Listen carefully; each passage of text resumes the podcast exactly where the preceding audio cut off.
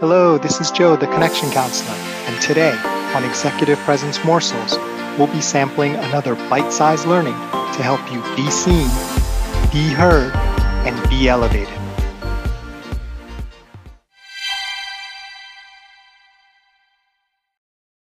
What a crazy year it's been, right? With everything that's going on with COVID, and for folks who are fortunate enough to be able to still work from home, it's been a year filled with lots of virtual meetings, right? So you may have come from an environment where you're really good at navigating in the room and figuring out what you need to do, shaking hands, making alliances, talking to people, getting new ideas, whatever it is you do in that physical space, maybe that was something you had figured out.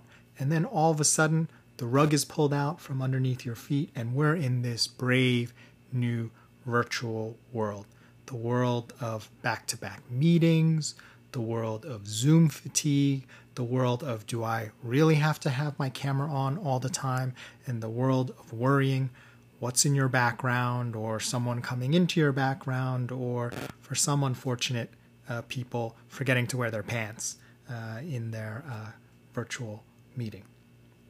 But seriously, I get a question a lot about how can you have executive presence in a virtual setting, right? You're on this tiny little screen, basically, compared to being there in person. Uh, your screen may or may not be on. Other people may or may not be looking at you. The audio is different. Your ability to make eye contact is different, or even just to nudge someone next to you, or uh, to whisper, or you know, give someone a hint. Like all those things have kind of either been stripped away or have been replaced by new ways of doing that. So it can be very difficult for people to understand how to generate executive presence in a virtual environment, especially if you had it nailed in the physical environment. It can be quite a challenge. And some people may say, we can't, and we just have to go back to the physical space. And what I like to tell people is that's not entirely true, right? They're not the same, but if you look at the same principles and leverage the principles in the context of the new environment, there are definitely things you can do to improve your executive presence in a virtual setting. So today I'm going to share with you one thing. For me, it's the most powerful thing you can do to generate executive presence in the virtual meeting. And I sum it up with a question, right? Ask yourself for any virtual meeting you're in what is the goal of the meeting and how can I help advance the goal? Think about that for a second. There's a reason people are having the meeting, and whoever scheduled the meeting and the people who are attending want that goal to be advanced, right? So if you are on the call and you're just sitting back and you're passive or just reactive, and you're not really doing things to help advance the goal, or you're waiting to be asked, and then you're just responding, you're not really doing it yourself, you will be less likely to be perceived as having executive presence versus the person who figures that out and doesn't wait to be asked, but starts to do the things that generate advancing the goal. Now, what if there is no goal to the meeting? Well, then you have a problem because it's hard to show executive presence to advance a goal when there is no goal. So, one of the things you can do in that situation is you can point that out, right? And you can be the person who says, wait a second, this meeting is not a productive use of anyone's time and offer alternate suggestions. Now, I understand what some of you may be thinking. Whoa, career suicide, Joe. I am not going to do that. I am not in a position to make that call. And that's totally right. And I totally get that. However, that doesn't mean you have to sit by passively and do nothing. What you can do in that situation is if you don't have as much power or you don't feel as bold or comfortable doing that, you can ask questions to clarify that so you get clarification and get the people who do have the power thinking about it. So, for instance, you could say, It's not entirely clear to me why we're here. I just want to make sure I can contribute to the best. Can you remind me again what is the one major thing we want to accomplish coming out of this meeting?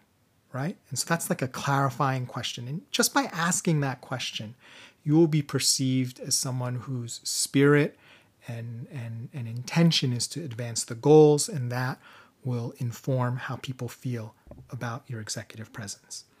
Another alternative in the same vein is you can make a suggestion and ask for others to weigh in, right? So you can say something like, maybe could we spend the next minute just getting input from everyone as to what the number one goal is or what the one thing we want to advance on this call is? Because that would really help me clarify things and contribute better. So ask that question, then have others weigh in. You don't always have to solve the question yourself to advance the goal.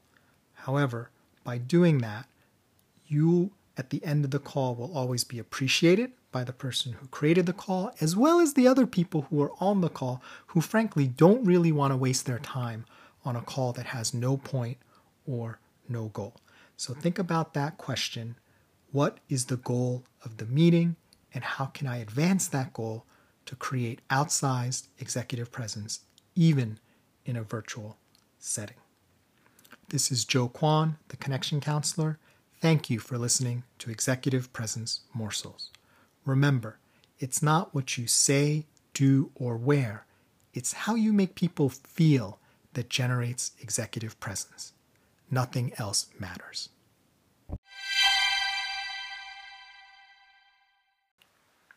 If you'd like, please stay tuned for a preview of tomorrow's episode brought to you by our sponsor. Hello, this is Joe Kwan, the Connection Counselor. So far, we've been talking a lot about developing your own executive presence. But what if you need to develop more executive presence in those you lead? So, your team or those who you work with.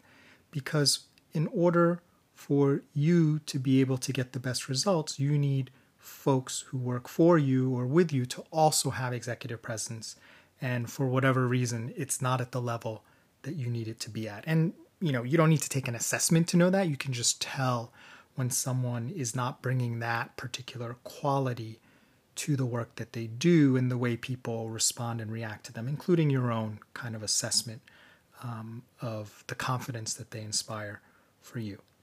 So today i want to share with you one really important insight that can really help you as a leader to develop more executive presence in your team. And this insight was inspired uh, by an observation that a, a mentor and, and a very um, cherished colleague of mine, Michael Orth, he's a, a, KPMG with me in communications, and he was featured on one of my podcasts, Why It Works, and the topic was status plays, right? So, in terms of an organization, just a fancy way of saying, like, are you up? Are you down? How high or low are you, you know, in the pecking order of the organization? And one observation that Mike Michael made during our episode was that